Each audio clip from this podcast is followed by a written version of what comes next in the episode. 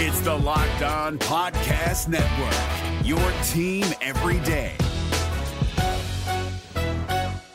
Kyle Krabs here, host of Locked On NFL Scouting. Join Joe Marino and me every day as we provide position-by-position analysis of the upcoming NFL Draft. Check out the Locked On NFL Scouting podcast with the Draft Dudes on YouTube or wherever you listen to your favorite podcasts. We are exploring the personnel hits and misses for the 2022 Miami Dolphins season. You are Locked On Dolphins, your daily Miami Dolphins podcast.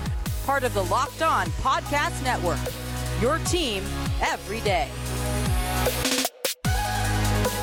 What's going on, Dolphins fans? Kyle Krabs of Locked On Dolphins, your team every day here on the Locked On Network. Today is Wednesday, January 18th, 2023. Today on the show, we're exploring the personnel hits and misses of the Dolphins roster construction, based on my subjective beliefs of the players. And of course, there's a varying degree of opinions that exist out there for general manager Chris Greer and the job that he has done with the Miami Dolphins. Consider this our first foray into how I feel Chris Greer has done as the general manager of the Miami Dolphins. Today's episode of Locked On Dolphins is brought to you by Prize Picks. Prize Picks is daily fantasy made easy.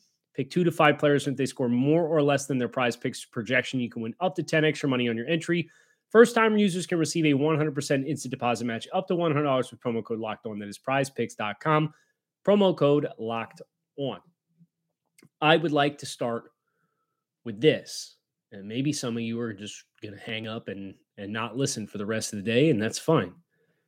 I think that the process in which the Dolphins have undergone much of their roster rebuild, not all of their roster rebuild, and that's kind of the inspiration for today's show, but much of their roster rebuild has been good.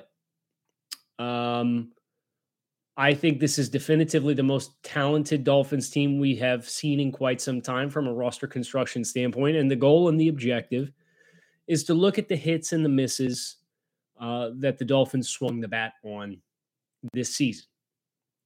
There's a fair share of both, but that is ultimately the case with just about every front office executive and team across the entire NFL. Nobody bats 1,000, right? And it's all about stacking your wins in a way that positions you to consistently get better.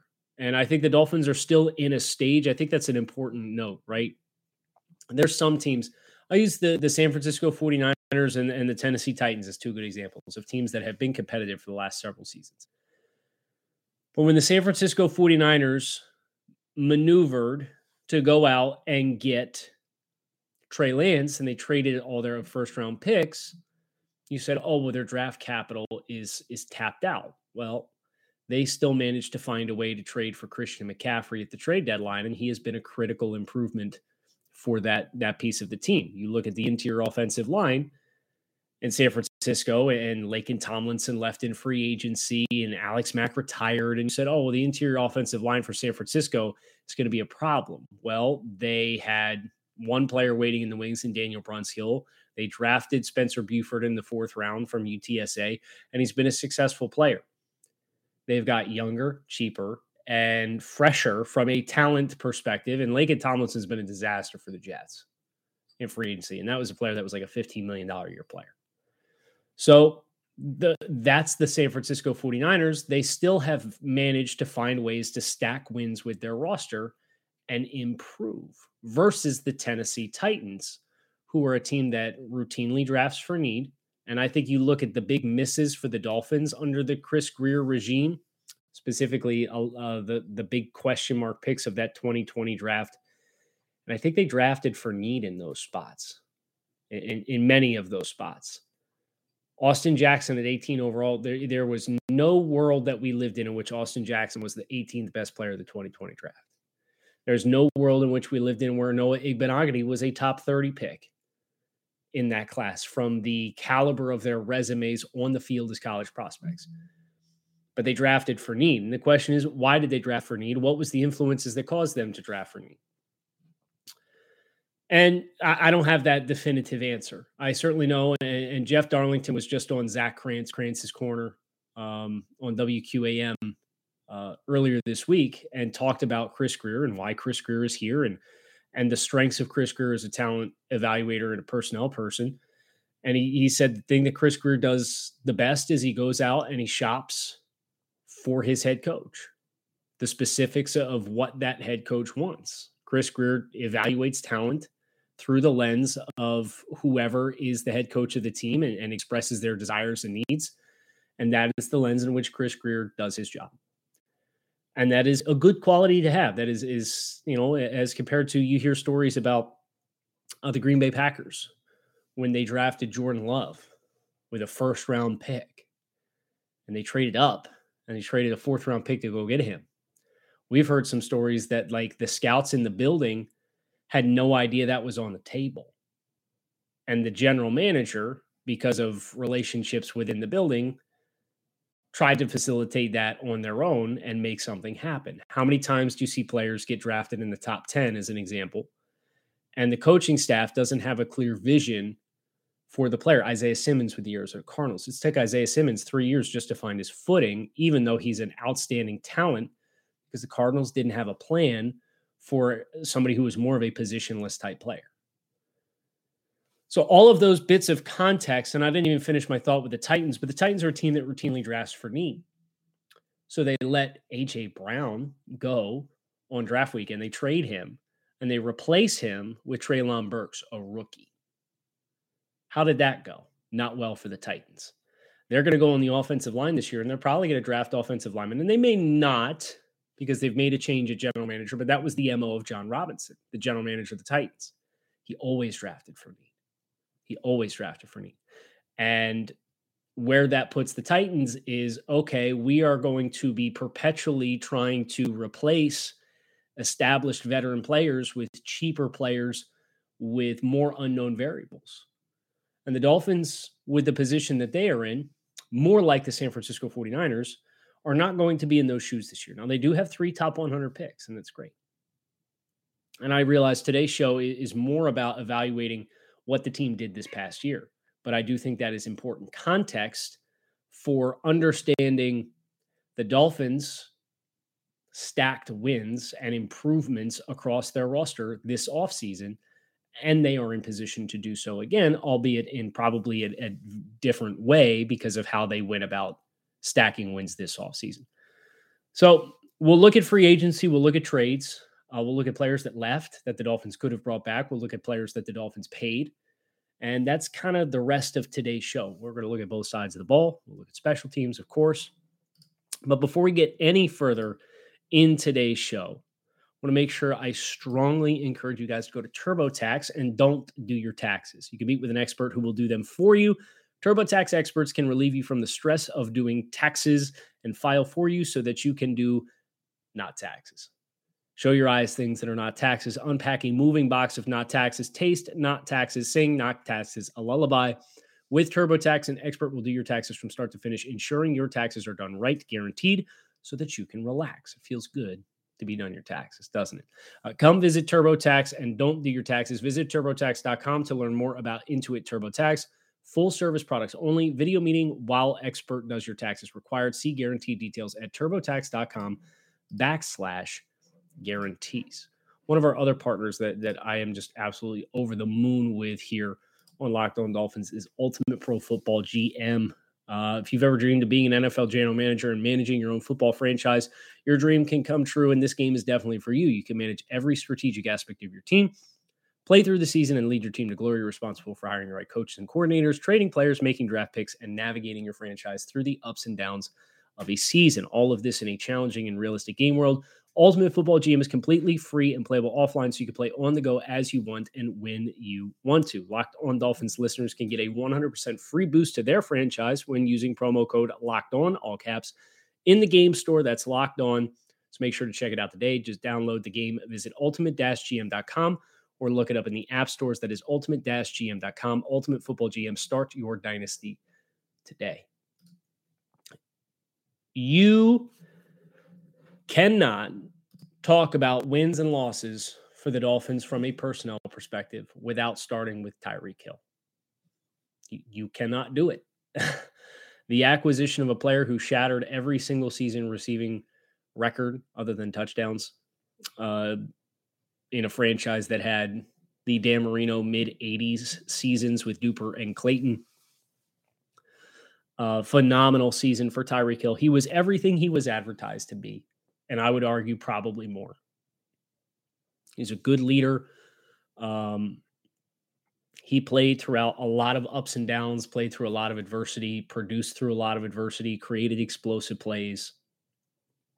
It leads by example with his work ethic and is motivated. And hopefully this offseason, Tyreek Hill is motivated by tasting it and coming close. I'm certainly bummed to go back over the game film of the playoff game and see Tyreek Hill had opportunities in several instances in the second half of that football game for the Dolphins to get back on top of the Bills and potentially win a football game, but that didn't happen.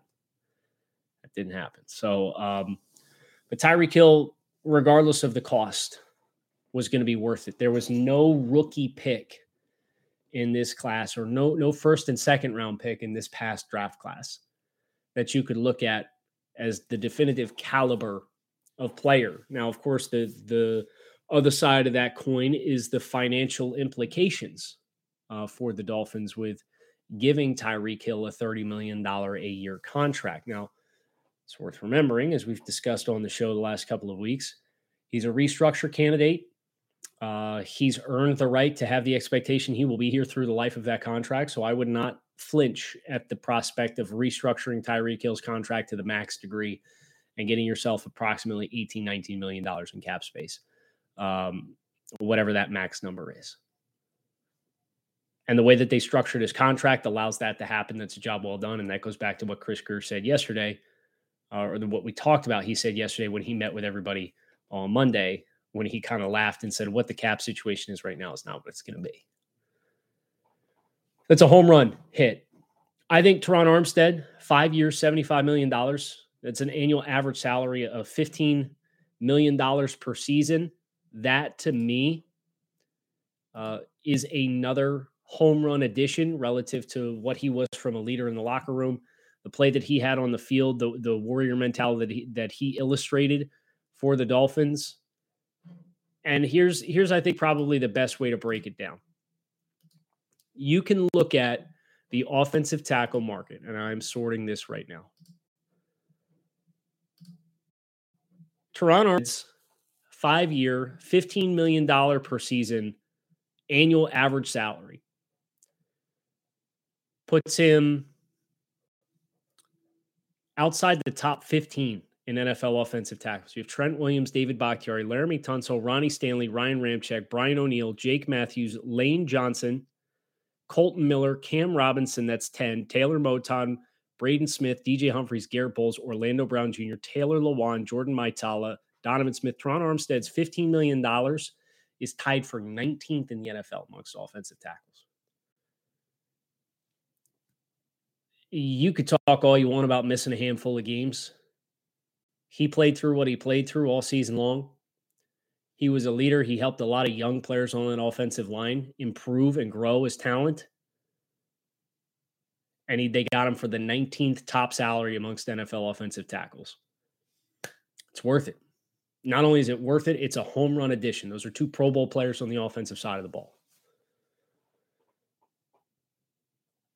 If you want to critique it, I don't know where you'd start other than I would challenge you to look at the other options that were available in the market. I think the Connor Williams addition is a win for the Dolphins as well when you consider, this was kind of a big roll of the dice for, are we going to play him at center? Is that the plan? And he signed for 2 years, $14 million. And this is still a young player. He's like 25 years old.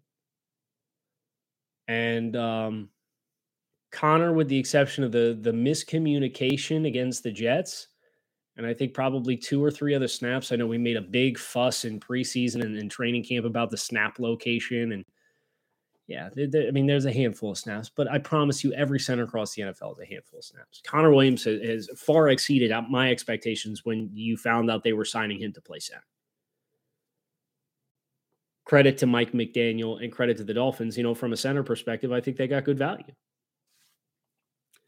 Now, their offseason additions that you probably regret, Cedric Wilson is near the top of this list. 3 years, $22 million. Of course, they signed him before the Tyreek Hill stuff manifested. So it's difficult to give too much grief here.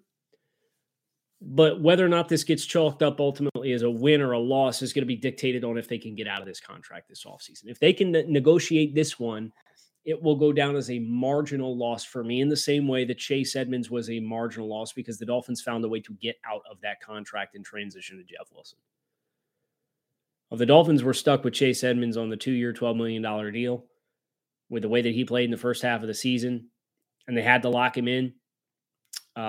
You would certainly have a great deal of remorse for that contract versus the performance that you got.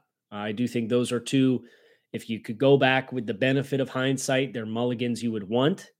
But I understand in the moment why they were moves that were made. I don't feel the same way about the Mike Gesicki saga, I think is probably the best way to put it. And I know we've talked about this before, but the franchise tag and holding out for a certain trade valuation for a player who, look, if you're going to run 250 targets a year through Tyreek Hill and Jalen Waddle, and it might have been more than that. I don't have that number up right in front of me right now. But if you're going to run that kind of volume through two guys, having depth and contingencies for those players is one thing. You also have the backs out of the backfield that are capable of catching the ball. That's a large sum of money that would have been highly beneficial to go somewhere else. Or if not to go somewhere else, to have his rollover cap. And you could have gotten additional compensation. And we couldn't have possibly comprehended the Dolphins were going to get stripped a first-round pick. It is what it is. Can't really control it. And that's part of the bummer, where we'll hear about how the draft capital is tapped out. And yes, Chris Greer chose to trade the second first-round pick, the 49ers first-round pick, courtesy of the San Francisco 49ers in the Bradley Chubb deal. But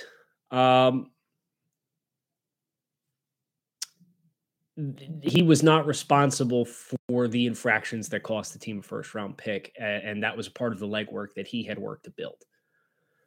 So his lane had kind of, I don't want to say got chosen for him, but the margin for error was whittled away in large, not in large part, but in portion because of infractions that were not his responsibility, which kind of sucks.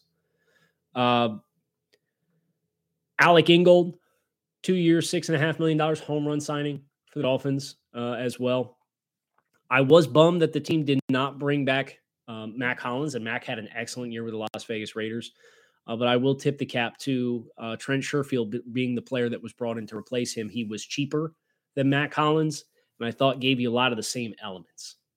I would also tip the cap to Thomas Morstead and Raheem Mostert. Those two guys were brought in on 1-year deals worth a combined $3.5 million and were excellent football players for the Dolphins this year. And that should serve as inspiration for you when you think, if we talk about, oh, well, the Dolphins are a little cap limited. They are, but they're not. Right. But at the same time, if I told you can have a Thomas Morstead and a Raheem Mostert and it would cost you $3.5 million against the cap, you could certainly do a lot with that when you consider the Dolphins can very easily get themselves up over $50-55 million in cap space. And then you have maneuvers like the Christian Wilkins extension. And of course, like Terron Armstead signed 5 years, $75 million. And his cap hit this year was $4 million. It's all on the table. The Teddy Bridgewater deal is one that I give bad marks as well. And it has a little bit less to do with Teddy's availability, which also was a bummer, but this is the second consecutive year that we have definitively gone out and gotten a backup quarterback whose strengths are in conflict with the strengths of your starting quarterback and how you want to run your offense and what you want your offense to run like. So hopefully we're at the point now where Tua Tagovailoa is far enough in, assuming the Dolphins follow through on what they said, where they are definitively planning on Tua Tagovailoa to be this team's starting quarterback, that we don't feel compelled to have a quote-unquote established veteran in the room. You know, Tua will be going into his 4th year. Can we get a talented young player who's cheaper potentially? You go out and get a Gardner Minshew in free agency. Do you draft a player like a Jaron Hall from BYU in the middle rounds of this year's draft? I think those are kind of if Tua is going to be the guy, those are appropriate kinds of maneuvers. You need a more talented backup quarterback, but you need the backup quarterback to not be a player like Teddy, who doesn't have ball handling skills, is not quick twitch in the pocket at all, does not have the accuracy or the anticipation that Tua does. So it's like, okay, like you're running a totally different offense. And then there's times in which where Mike McDaniel tried to run the same kind of offense. And it creates this conflict where things just aren't as efficient. So there were a couple of moves that I do want to continue to talk about, including the Bradley Chubb deal. But largely from a free agency perspective, I put Terron Armstead, Connor Williams, Alec Ingold, Melvin Ingram, who I did not mention, Raheem Mostert, Thomas Morstead, Trent Sherfield down as definitive wins for the Dolphins. Those are definitive win maneuvers in free agency. The Tyreek Hill is a definitive win for the Dolphins from a team building perspective. And all these complaints of the Dolphins and the directions that they took, I hear you and I understand you, but it has to be about more than just, well, the Dolphins didn't do what we wanted them to do this year, right? Like, if you feel that way, I would love to hear from anybody who has those criticisms to bring examples of what they would have done differently, because you have to have a solution, right? Because at some point, like, and if it just ends up going back to, well, the 2020 class stinks, then like, okay, yeah, I'm not going to argue with you. Like the 2020 class, you look at the players who were available, you look at the fact that they definitively draft for need. And I would say this year they kind of drafted for me with Channing Tindall. Now, maybe it was a case of those guys were going to get a year out in front of some needs and let those guys be developmental players. Maybe that was a school of thought. But if they were looking to get players to complement what they had and be year one contributors, this class did not accomplish that. And I think that's food for thought. And I feel like this draft class that is awaiting, it's largely going to be the same story after a certain stage as far as the talent that's available. Not that the Dolphins will have the same mentality, but the talent pool this year, it's another weird draft class. I'm not beating myself up over not having a first round pick, because I get through the top 5 picks in the mock drafts, and then I don't really like the value of any of the players that I'm picking until I get into like the early 30s. It's this weird like power or talent vacuum that exists that, you know, and it's a tough case. We're going to talk more about the Bradley Chubb deal, but before we talk more about the Bradley Chubb deal, I do need to tell everybody about our friends over at Prize Picks. Prize Picks is daily fantasy done right. You pick 2 to 5 players, and if they score more or less than their Prize Picks projection, you win up to 10 extra money. There's no competing against other people. It is you versus the projections available in-house. PrizePicks offers projections on any sport that you watch, including the NFL, NBA, Major League Baseball, NHL, PGA, men's and women's college basketball, college football, soccer, NASCAR, tennis, MMA, boxing, golf, you name it. They got it. Entries can be made in 60 seconds or less, and with safe and fast withdrawals, it is currently operational in over 30 states and Canada. So download the PrizePicks app or go to prizepicks.com. Sign up to play daily fantasy sports. First-time users can receive a 100% instant deposit match up to $100 using promo code Locked On. If you deposit $100, Prize Picks will give you another $100. If you deposit $50, they'll give you another $50. Don't forget to enter promo code Locked On at sign up for an instant deposit match up to $100. If you're looking for the most comprehensive NFL draft coverage this offseason, look no further than the Locked On NFL Scouting Podcast. Join the draft dudes, Kyle Krabs and Joe Marino, as they go position by position through the NFL free agent class and into the star-studded crop of college stars who will be selected in the 2024 NFL Draft. If you want to know who your favorite NFL team should be adding to its roster, you need to check out Locked On NFL Scouting, available on YouTube and wherever you get your podcasts. Part of the Locked On Podcast Network, your team every day. So let's talk the Bradley Chubb deal, because obviously the ramifications of the Bradley Chubb deal are twofold. There was a contract that was given out, and there's a first-round pick that was traded. I will say this with some level of confidence. Bradley Chubb is a vastly better player, NFL player, in the here and now than whatever talent you were going to land at pick 19 or at pick 29. So from a value perspective, hey, you got plus value in the same way that Tyreek Hill was plus value. He's 26 years old.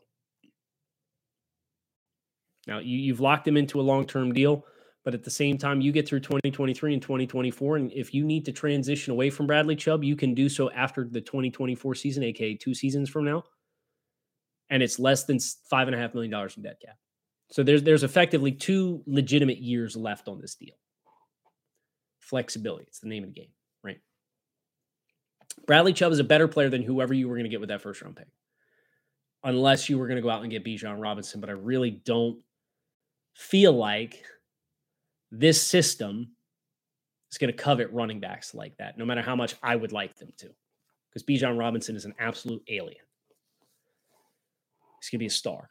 But case in point, Jeff Wilson and Raheem Mostert being effective backs in stretches of time. Bradley Chubb, so it's plus value. Now, the contract thing is a different discussion, but as we just said, there's 2 effective 2 years left on this deal before, if you need to transition away, that you can. So we discussed opportunity costs. As far as the personnel move for 2022, what is a hard pill to swallow is when the team made the move, you thought you were going to see something with how the team played, and you didn't. They continue to be a very man-dependent, zero-pressure, extra pass rusher type approach. And I know we talked about this earlier in the week. Now, I look at what the Dolphins have with Bradley Chubb and Christian Wilkins and Jalen Phillips and Javon Holland and an aging corner and Xavier Howard and whatever's going to happen, Byron Jones. And like, if those pieces are all in place, the formula is here to play zone defense and rush with your front four organically and be much more dependent upon that. And like, that will be a winning formula in my mind. I thought we were going to see more of that when the team made the trade. We did not. So now you have like it's the rare occasion where we talked about Isaiah Simmons with Arizona and the team not having a plan. Well, what was the blockade that prevented that from happening? And I think when the Dolphins assessed this offseason, whatever was done, I think the process to acquire Bradley Chubb was good. I don't know that the execution after he got here was good. And I don't know why that is. But just me looking at it from a 30,000-foot view from afar, something didn't click into place the way that it was supposed to. Do I regret the move? No, I'm glad that Bradley Chubb's here for the next 2-3 years, potentially longer. He's under contract through 2027. And from a cash perspective, he's getting about $20 million a year every single year. Your guarantees are whittled down. His 2024 salary fully guarantees in March of this year. It's injury guaranteed right now. $10 million of his 2025 salary is guaranteed for injury only. He has a roster bonus in 2027 of $4 million if he's still on the roster at that stage in time. Very, very limited amounts of guaranteed money on the table after 2024. So I think the process and the contract, like, it came out really good. But what you did when you got him, and I don't know if that's Chris Greer's fault or not. Be honest. We'll also talk about the offensive line. Of course, the Liam Eichenberg. There's a lot of critiques with Liam Eichenberg, and it goes back to just him being drafted in general. So it's supposed to be a high floor player. He got yanked around, changed positions a whole bunch. I don't think the team did him any service as a rookie player. He was a run-heavy offense in college. He's played in 2 pass-happy offenses. I get why the struggles exist. But the critiques being, well, they should have drafted somebody else instead of Liam Eichenberg. Go back to the 2021 draft. You want Penei Sewell, you got to give up Jalen Waddle. You want to give up Jalen Phillips for another offensive lineman late in the first round? Christian Darrisaw? You give up Jalen Phillips for Christian Darrisaw? Javon Holland? You want to give up Javon Holland to have Tevin Jenkins? Like, you can't just flip Liam out you got to give somebody else up that was used in one of those picks. And then they traded up because the run on offensive linemen started, and they got the last player, I would assume the last player that they had like a starting grade on. Now, that was a misevaluation. But I'm not giving any of those other three players up to get a different offensive lineman, especially when that player is going to be playing left guard for you. You can find left guards on day three of the draft. Robert Jones has been sufficient. And then right tackle, you said, well, they depended too much on Austin Jackson. Well, sure, but they also signed Brandon Shell to the practice squad, and he was an adequate level starter for the entire season. So did they put too many eggs in that basket? Probably. But that's what I am encouraged by the feedback that we got from Greer in the postseason debrief press conference, to say they will have a chance to be here and compete, to get better and compete. They're a part of the plan. Okay, a part of the plan and compete are not they're going to be definitive starters for us. And I don't think either one of those have earned that trust this season. So in the same way that you had Andrew Van Ginkel, but you still went out and you got Melvin Ingram, you can have those guys as guys on rookie contracts, know that they have value for the roster, but ideally they're in a more reduced role. Although I do think Andrew Van Ginkel has proven that he's earned a little bit more of an expanded role beyond what he was early in his career as an undersized, speedy pass rush specialist with special team skills. That'll be one that I'm hoping we don't have to talk about transitioning away from. But we'll go down that path in the days to come. I thought this was a good opportunity to kind of review the personnel decisions of the Dolphins. I would put some of the big missed opportunities for the Dolphins, the direction that they went at backup quarterback, the execution of the Bradley Chubb acquisition, the Cedric Wilson, Chase Edmonds acquisitions, the Mike Gesicki franchise tag, and a little bit too much trust in your young offensive lineman. Now, I think they got bailed out with both of those guys with the play of Robert Jones, who was sufficient. He's an adequate depth piece. And then the acquisition of Brandon Shell as an adequate level starter. You got bailed out. But the home run hits, I do think there's more hits than misses with how this team stacked this offseason. And that's what this process is all about. And that's why, I anticipate we're going to continue to see the direction that the team is going continue to get momentum. Because it's about stacking wins offseason after offseason after offseason, knowing that progression might not be linear in the same way that player regression or development, player development might not be linear. Player and team development, there's a lot of outstanding variables. Dolphins were horrible in turnovers this year. They get 10 more turnovers this season. I bet they win 3 more games. They seem to be banking on injuries at a rate that was an outlier. If that's the case, great. And if it's not, then this time next season, we're probably going to be talking about all these regime changes that everybody was, not everybody, but some people wanted the Dolphins to consider. But I thought the process was good. The team is better than it was 12 months ago, and it's definitively not close. And they did a lot of really nice things along the way. The challenge is to do that again with different dynamics of what you have at your disposal. And I trust the team to do it. I do trust Chris Greer to do it. The challenge is don't be too stubborn with paths that you chose for players and continue to embrace competition for some of these young guys. I think that's the big hurdle that has to be cleared. That's going to do it for us today on the show. Kyle Krabs, make sure you keep it locked in right here on Locked On Dolphins, your team every day. Appreciate you guys checking out the show. Make it a great rest of your Wednesday, and I will talk with you all again tomorrow. Fins up. Is your team eliminated from the playoffs and in need of reinforcements? Maybe it's time for a rebuild, or maybe they're just a player or two away from taking home the Lombardi Trophy. Either way, join Keith Sanchez and Damian Parson for Mock Draft Monday on the Locked On NFL Draft Podcast. They'll tell you which college football stars your team will be taking in the 2024 NFL Draft. Check out Mock Draft Monday on the Locked On NFL Draft Podcast, part of the Locked On Podcast Network, your team every day. Hey, Prime members, you can listen to this Locked On podcast ad-free on Amazon Music. Download the Amazon Music app today.